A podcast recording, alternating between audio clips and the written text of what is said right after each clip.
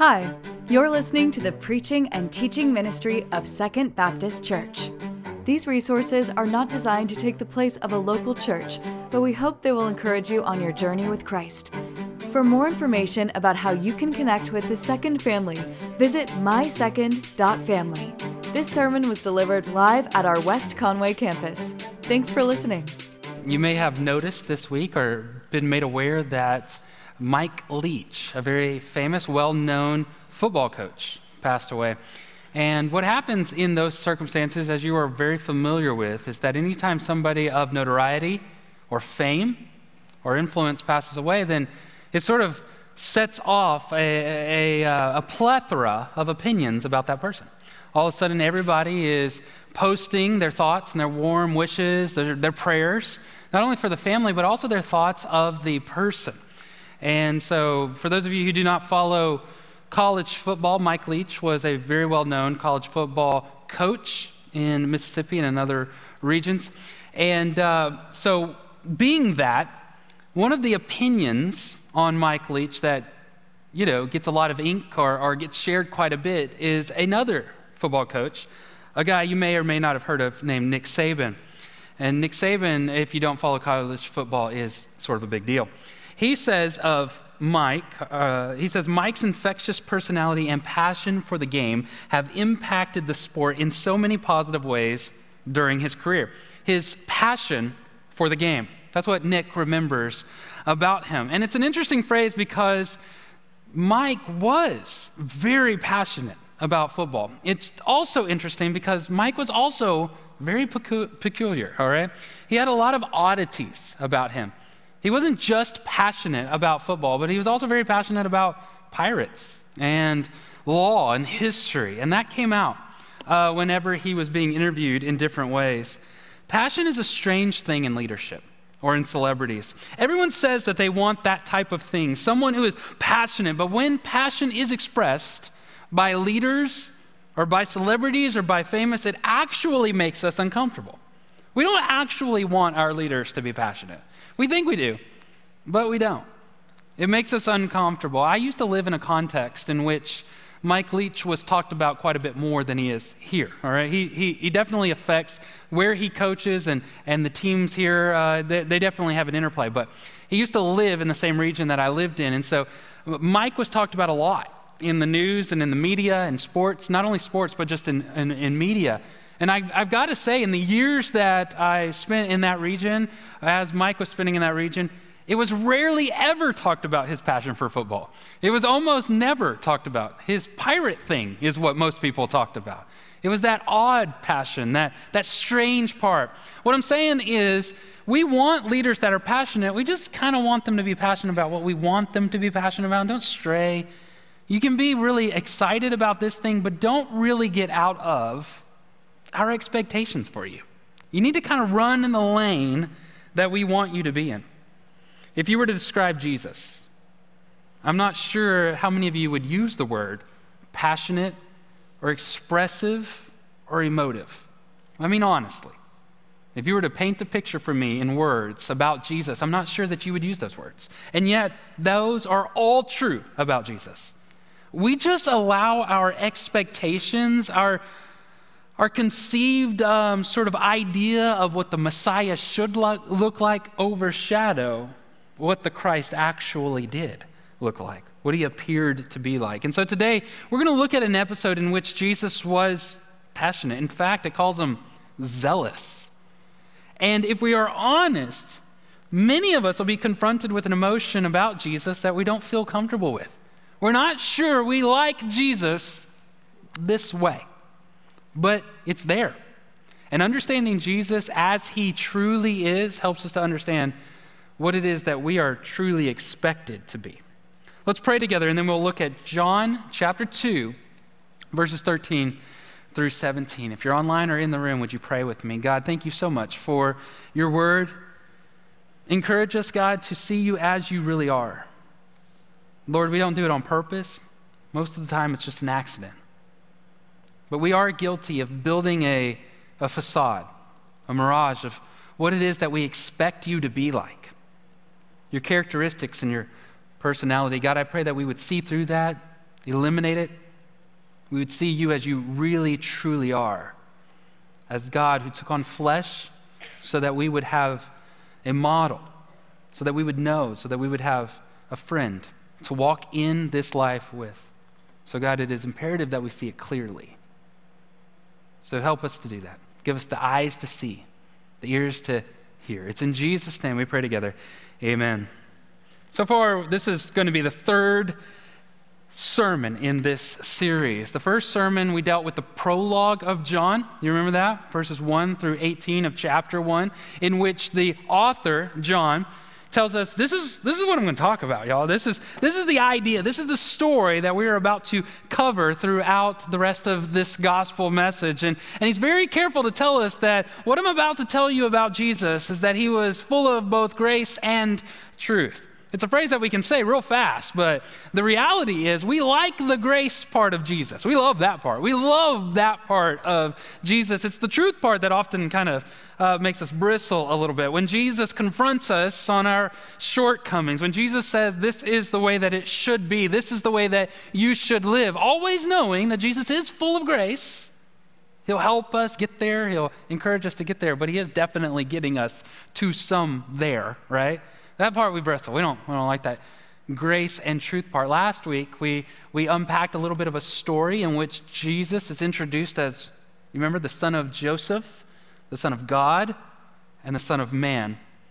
And in that story, we saw Jesus stepping into a particular culture and time and place. It was a Jewish culture during the first century. And that culture, time, place, people is very much at play in our story today, particularly beginning in verse 13. Let me read this text to you. You can read along if you wish. It says that the Jewish Passover was near, and so Jesus went up to Jerusalem. Side note here, real quickly. John uses, when we're reading throughout the Gospel of John, John uses the, the, the, the term Jewish or Jew as a designating term. We read it really quickly, but you ought to pause just a second in your mind and note what John is trying to do is set up a contrast between the Jewish faith and the Christian faith. Those who are reading the Gospel of John, they're Christians. This is much later, this or not much later, but it's about half a century later, and they are reading this as Christians. Everybody in the story is a Jew, all right? So when John says the Jewish Passover, he's particularly trying to get your mind to think that's something different than my faith. In the temple, he found people selling oxen and sheep and doves, and he also found the money changers sitting there. And after making a whip out of cords, he drove everyone out of the temple with their sheep and oxen, and he also poured out the money changers' coins, and then he overturned the tables. He told those who were selling doves, Get these things out of here. Stop turning my father's house into a marketplace. And his disciples remembered that it was written, Zeal for your house will consume me. This is the story. This is what Jesus does, all right? This is at least part of who he is. This is what my friend would call the hard edges of Jesus' perfect personality, all right? And this is the part that makes people uncomfortable. We like Jesus being kind and stoic we like him saying nice things. We like him being like Mr. Feeny with little words of wisdom that, that come to us, but then at the same time being like a really cool brother that, that sits with us uh, on the tailgate of our truck and he's just kind of there for us, right?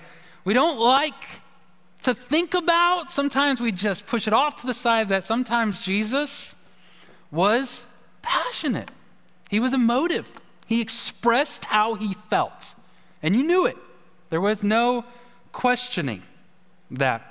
As one quick uh, exegetical side note, like a commentary side note that I found funny this week that I wanted to pass on to you, is that there is a lot of ink and a lot of commentary, some discussion on why it is that Jesus whipped the sheep and the oxen, but then he says to the dove, the people who have the doves, get these things out of here. Why didn't Jesus whip the doves? And so they had, a, they had a lot of commentary on that, which I feel like is wasted commentary because I think it's pretty logical why you wouldn't whip a dove, all right? I mean, you can hit an ox and it's going to move a little bit. You whip that dove, it's over, all right?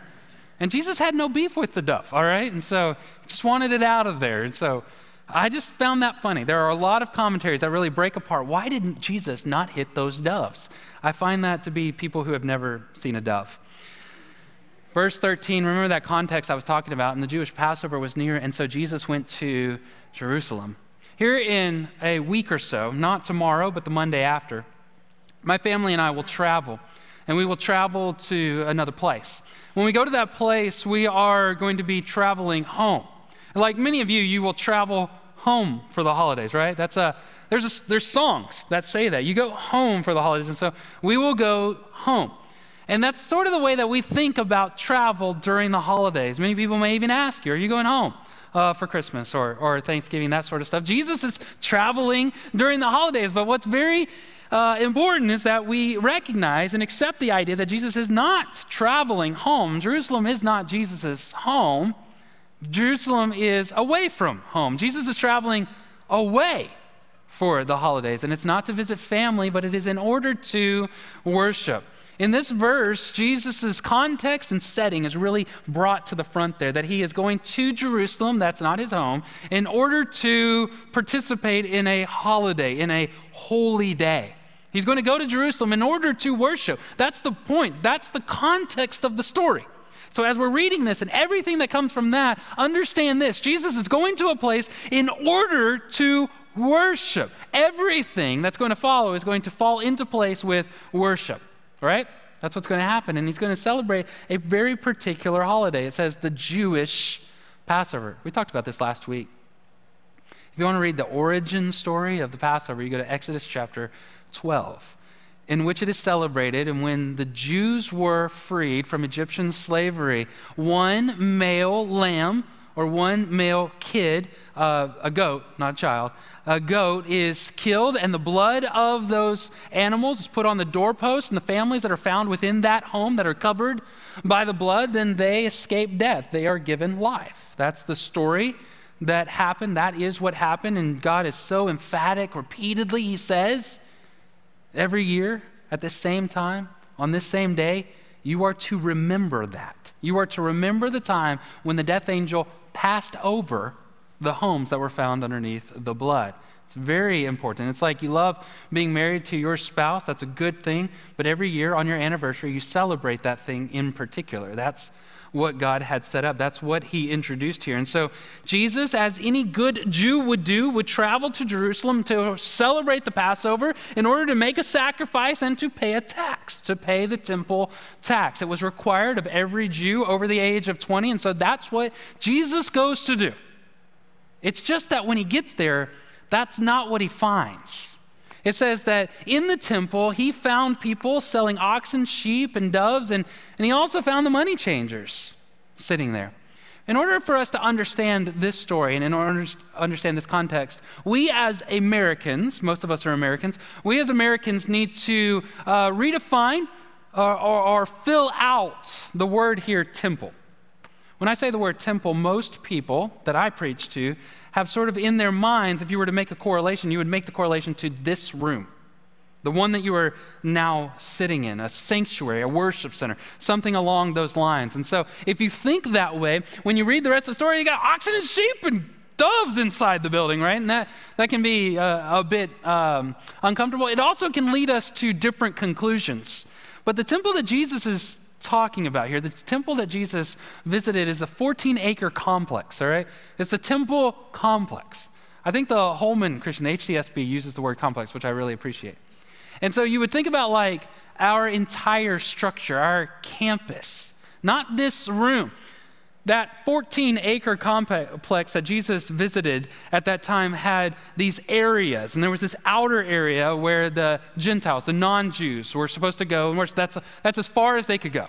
And then you would go through a certain entryway, and then there was another area in which the Jewish women were allowed to worship, and that's as far as they could go. There was another, yet another region in there in which the Jewish men could worship. And then you had the building, the building that you kind of have in your mind it doesn't look anything like a Mormon temple, all right? So if that's what you have, it doesn't look like it. It looks like a big box. And inside of that building is where, or and right outside of it is where the sacrifices were made, and only the priests were allowed to go inside of the building. All right, so that's sort of the complex. That's the situation that's going on here. And so, if you were to try to draw some sort of correlation, if you were trying to Im- image this text in your mind uh, to our campus here, you would kind of picture our campus, but think about the parking lot and specifically think about the visitor parking spaces. All right? So we have visitor parking. And so imagine that at the visitor parking, we uh, invited everybody to come and worship, come and be a part of the church. And then once you got here in the visitor parking, we just put up uh, a bunch of livestock. And uh, we sold livestock in that visitor parking. That's sort of what Jesus walks into, sort of, all right? That's the best that we can do. Jesus walks into that setting, and what he finds is not worship, but greed. He finds all of this stuff going on. And I really want to explain this because it's important for us to get to the application. They are selling oxen, sheep, and doves. And that sounds like a horrible thing to do at church, if we were to say it that way. You shouldn't sell livestock at church. And yet, it's not a horrible thing to do. That's not Jesus' problem with what's going on here. He doesn't have a problem buying these animals. In fact, it's even likely Jesus bought one of those animals in order to sacrifice it. See, it was a matter of convenience. That's what was going on in this situation. These people were traveling to Jerusalem. And if you're going to travel to Jerusalem, let's say you're going to sacrifice a lamb in order to celebrate the Passover and that sort of stuff, it's difficult to go several hundred miles with a lamb, right? A one year old baby lamb is they don't walk hundreds of miles and they don't have uh, gooseneck trailers or four wheel drive. They are going to just put this thing on a leash and take it with them for several hundred miles. And so you could imagine that many people would decide instead of bringing the livestock along with you, I'll just buy one when I get there, right? It's like my packing strategy, right? If there's a Walmart in the town that I'm going to, then eh, I mean, I might forget a few things, but there's something there, right? And so that's what they decide. They're like, well, I'll just buy one when I get there. That's not a problem. The problem is that this thing is required by God for the worship, for the celebration of the Passover. And they were selling it for convenience, but they were upselling it. So if a lamb cost, I don't know, five bucks, they were selling it for $60. And so this put an undue burden on people they were using religious for, religion for greedy purposes. And the money changers is also not a problem.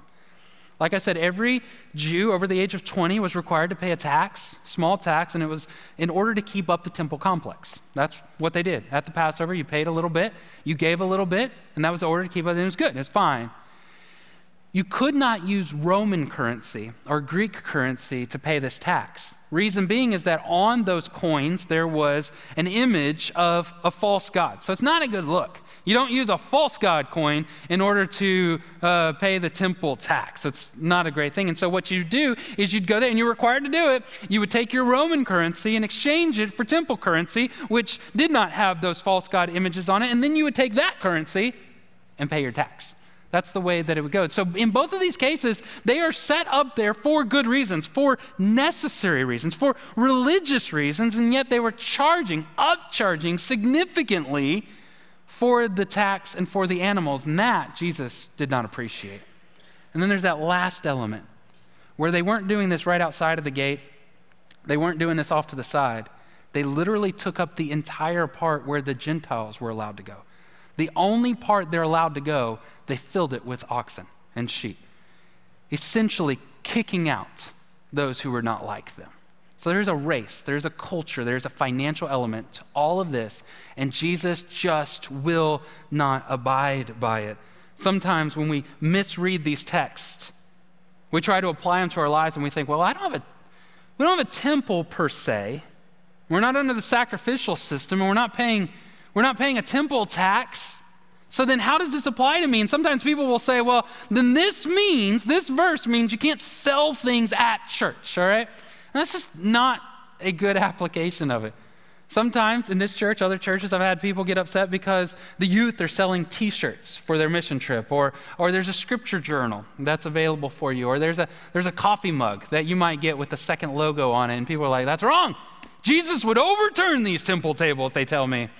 To which I would say, we don't have temple tables, but, and I don't think he would. Because there is, uh, there's no problem with the idea of providing something and you're covering the cost of it. That's, that's what you're doing. When you buy that little scripture journal, you're covering the cost of that scripture journal. Furthermore, and this is the biggest element to keep in mind, you don't have to get one of them scripture journals if you don't want to. You don't have to get a coffee mug. You don't have to get a t shirt. If you don't want to, those are just optional, all right? They had to do this. And so they were using, leveraging God to be greedy from other people. And man, you can tell right from the beginning, that's not a good idea. You ought not do that. And so it says there in that next verse there, after making a whip out of cords, he drove out everyone out of that temple. It's important for us to really sit in this space. You really need to know this is the way Jesus is. You may not like it, but it's the way he is. Sometimes you wouldn't say this, but I think we want to default this way. We want to, we want to soften him up. We want to make Jesus nicer. We hear this text and we think of generally, Jesus is a good guy. He's nice. Almost always, Jesus is nice. And yet, he went to this time and it just, it just got the better of him. You might say that. And we, we say that in a way that's trying to be like helpful to Jesus. He just, it just, he just lost control. All right, Jesus is great. I mean, he's perfect, right? But he just lost control. That's the way we justify the feelings that arise within our hearts because of this text. And I'm going to tell you, listen to me very carefully. Jesus did not lose control. Jesus does not lose control. Nothing gets the better of Jesus. What Jesus does, he does on purpose, and he does for a purpose. It says, after making, your text may say fashioning, after fashioning a whip, everything that happens after this was premeditated. He meant to do it, and he meant to do it for a reason. Jesus is completely in control of this situation. It says that he was zealous. Look at verse 17. And his disciples remembered that it was written, Zeal for your house will consume me. This is a great text. It's a really cool part to think about because typically something Jesus does and the disciples are standing around going, I have no idea why he just did that.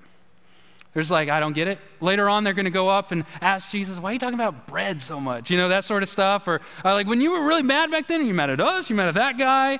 We were talking about seeds and farming and stuff. You're not a farmer. Why you keep talking about seeds? You know, that sort of stuff. They don't understand. And yet, here's one of the rare glimpses where the disciples see what Jesus does, and it is dramatic and it is huge. Can you imagine you show up to the temple with Jesus, you just think you're going to have a great time? He starts beating people up, you know? You're standing there like, I don't know. I, I don't know, you know, that sort of thing.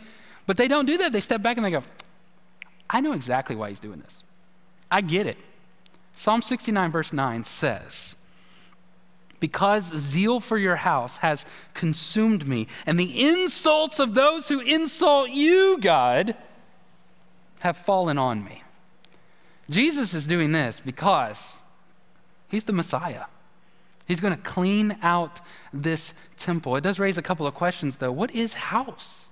What does it mean by house? Is Jesus just really passionate about the building structure itself? He really likes this house. He's claiming that this is my father's house.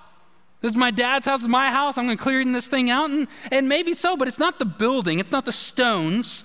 It's not the gold overlay, it's not the floor plan, it's what happens in that house. This place is set aside as the place that would worship God. And so Jesus is passionate about God's glory. But there's another implication to the word house, right? It's not just home, building, structure, or what happens in the home or the building or the structure, but it's also people, the house of God the household of God. We use that. If I was to tell you the house of William Wallace, you're not thinking of a, a structure, you're thinking of a clan of people, right?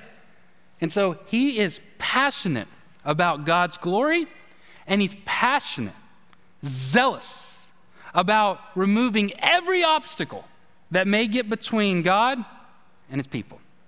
That's what God is. That's what Jesus is doing in this text. The word zeal or, or, or, zealous or zeal is also not one that we often use. I don't, I, I was trying to think of a time that we would use the word zeal in a positive way. We don't. We'd, if you were to call somebody a zealot, you don't mean it good. You mean that they're fanatical, that they're sort of crazy. And the reality is, the word zeal has two implications. One can be negative connotation, that they are zealous in a bad way, and that's born from ignorance usually. Or a person can be zealous in a good way, and that's born from enlightenment. They know what is true, and they're going to stand in that space and they're going to fight in that space. It means an intense dedication. Paul says that he was zealous when he was killing the Jews, when he was killing the Christians. He was also zealous afterwards. Nobody would ever claim that Paul was not earnestly dedicated. Titus 2 13 through 14 says, While we wait for the blessed hope, what is that hope? What is it that we are waiting on? The appearing of the glory of the great God and Savior Jesus Christ. He gave Himself, Jesus gave Himself for us to redeem us from all lawlessness and to cleanse us for Himself, a people for His own possession, eager to do good works. The word eager there is zealous in the Greek. I'm not telling you that the Greek word means zealous, I'm telling you the Greek word is zealous. That we would be passionately dedicated to good works. And so it begs the question would anyone ever accuse you of being zealous for your Christian faith? We used to call them Jesus freaks, all right? We used to call it, the generations before me did the same thing. You know, I'm not saying I'm that old, but it was a thing. It's a thing for a long time. But would anybody ever, ever accuse you of being a Jesus freak? You might say, I don't know, I don't even know what that looks like. Well, I think it's the kind of person that would leave money on the table because the deal does not align with their integrity and their characteristics. It's the kind of person that will say it when somebody needs to be defended, or they will not say it if it doesn't need to be said. They're the kind of person that says what they mean and means what they say, regardless of what the expectations of that person are. Look, Jesus does not fit the mold of a Messiah. He didn't fit the mold for the disciples. They were constantly confused about the way that he was saying things and the way that he was acting because he didn't fit their mold. Listen to me, this is very important. Judas betrayed him because he didn't fit Judas's mold. He wasn't zealous enough. And so he betrayed him. Are you that kind of person? So there's not much else to say about the text, but what it does say is about Jesus. What does it say about Jesus? You know, John included this so that we would follow him. What it was say, what it says about Jesus is that he's passionate, that he's emotive, that he's expressive, and that's a that's a good take. You remember the little uh, WWJD question mark uh, bracelet thing? Y'all remember that? What would Jesus do? The idea is used in discipleship that no matter whatever circumstance that you're in, you would ask yourself, what would Jesus do if he were standing here? If Jesus was alive, if Jesus was faced with these circumstances, what would Jesus do? And then you're supposed to do that thing. And that's great. Look, I am not knocking that at all. You should do what Jesus would do. But there's a couple of implications in that that we really need to think deeply about. The first one is this it, it, uh, it assumes you know what Jesus would do, right? It assumes you know that. And I think this text alone challenges us because I don't know that you could paint a picture in which many of you would go, I think you know this story. We all know this story, but this is not the top characteristic. I'm telling you that what would Jesus do in this circumstance? It is at least an option that he's going to beat somebody up, all right? It's at least an option, and yet that's not the way that we operate. It's not the way that we would assume he does. We think he's very stoic. He's not going to be passionate. He's, he's surely not going to, I mean, he's a leader. The other thing that we really need to question about that what would Jesus do comment is do you notice that the way that we always build it is what would Jesus do if he were here in my circumstance, with my experience, with my understanding, what would Jesus do?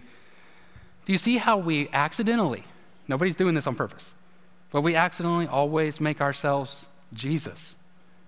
Jesus is always in our circumstance. What would, what would Jesus do? Because I'm kind of like Jesus in that story. There's another question is not what would Jesus do in your circumstance?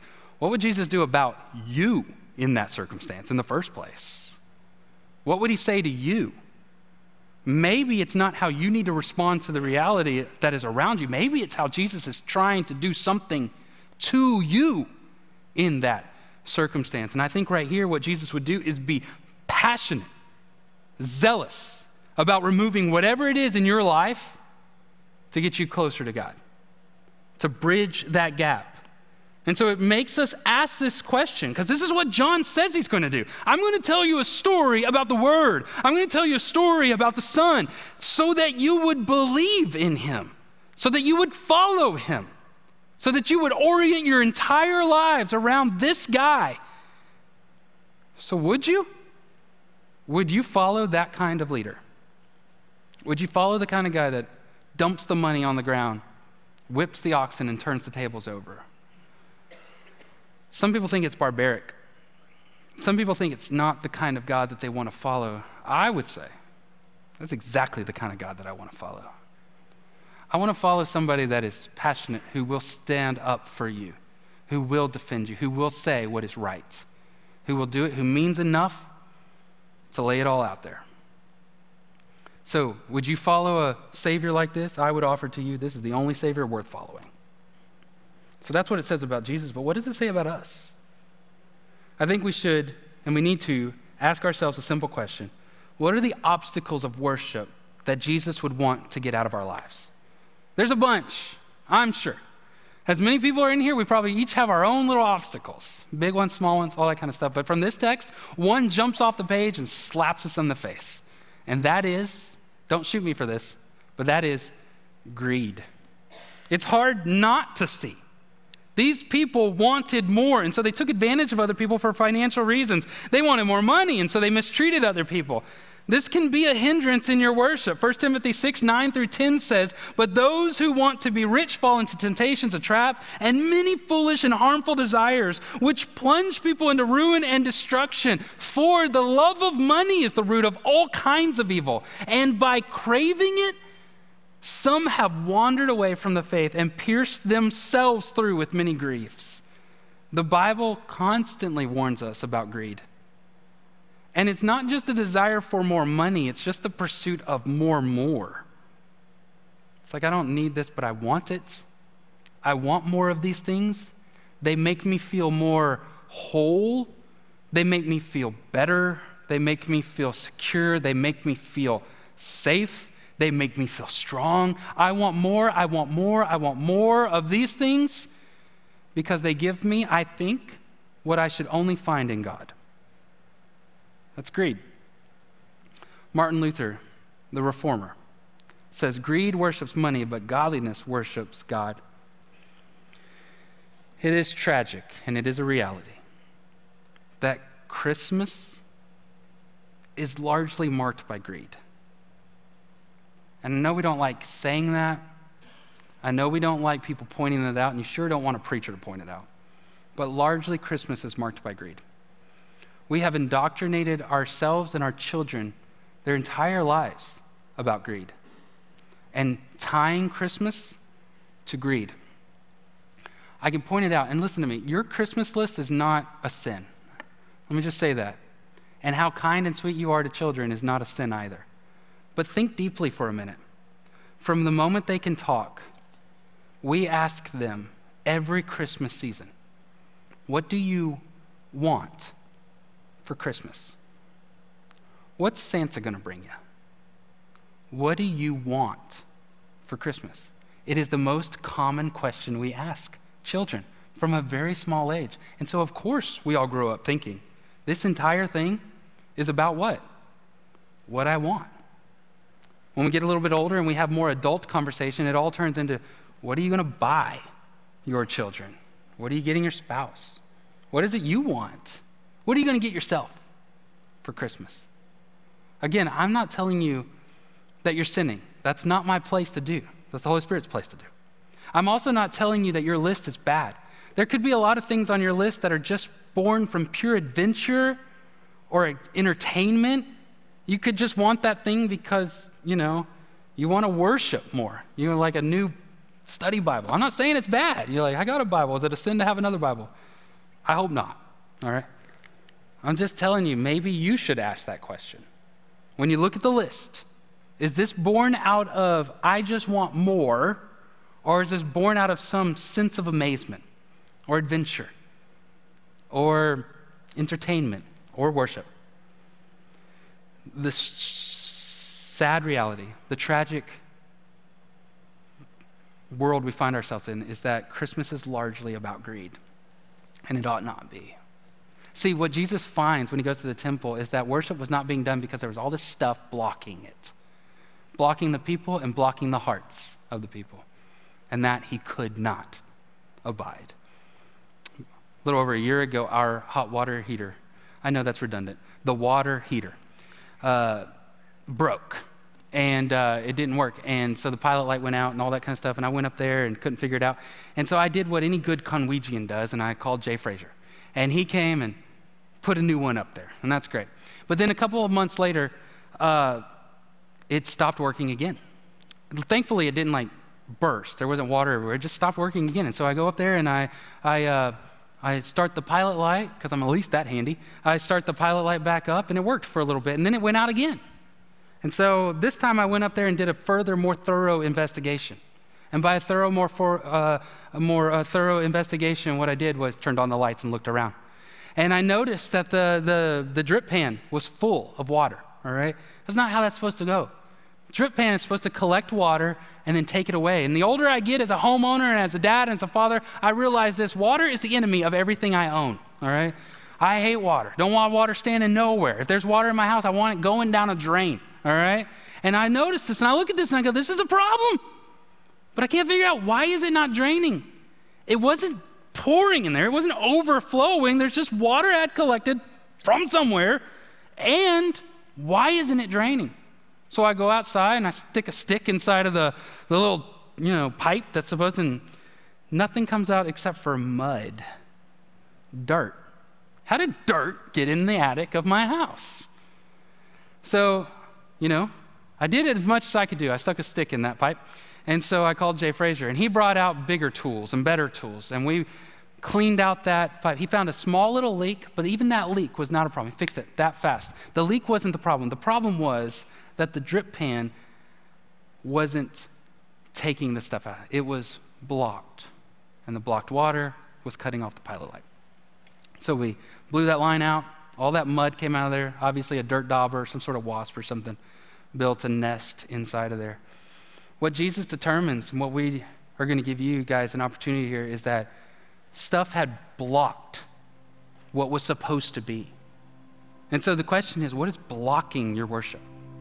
This Christmas, is it greed? Is it, is it some sort of pain? Is it, is it a, a, a misplaced uh, identity or reality or passion?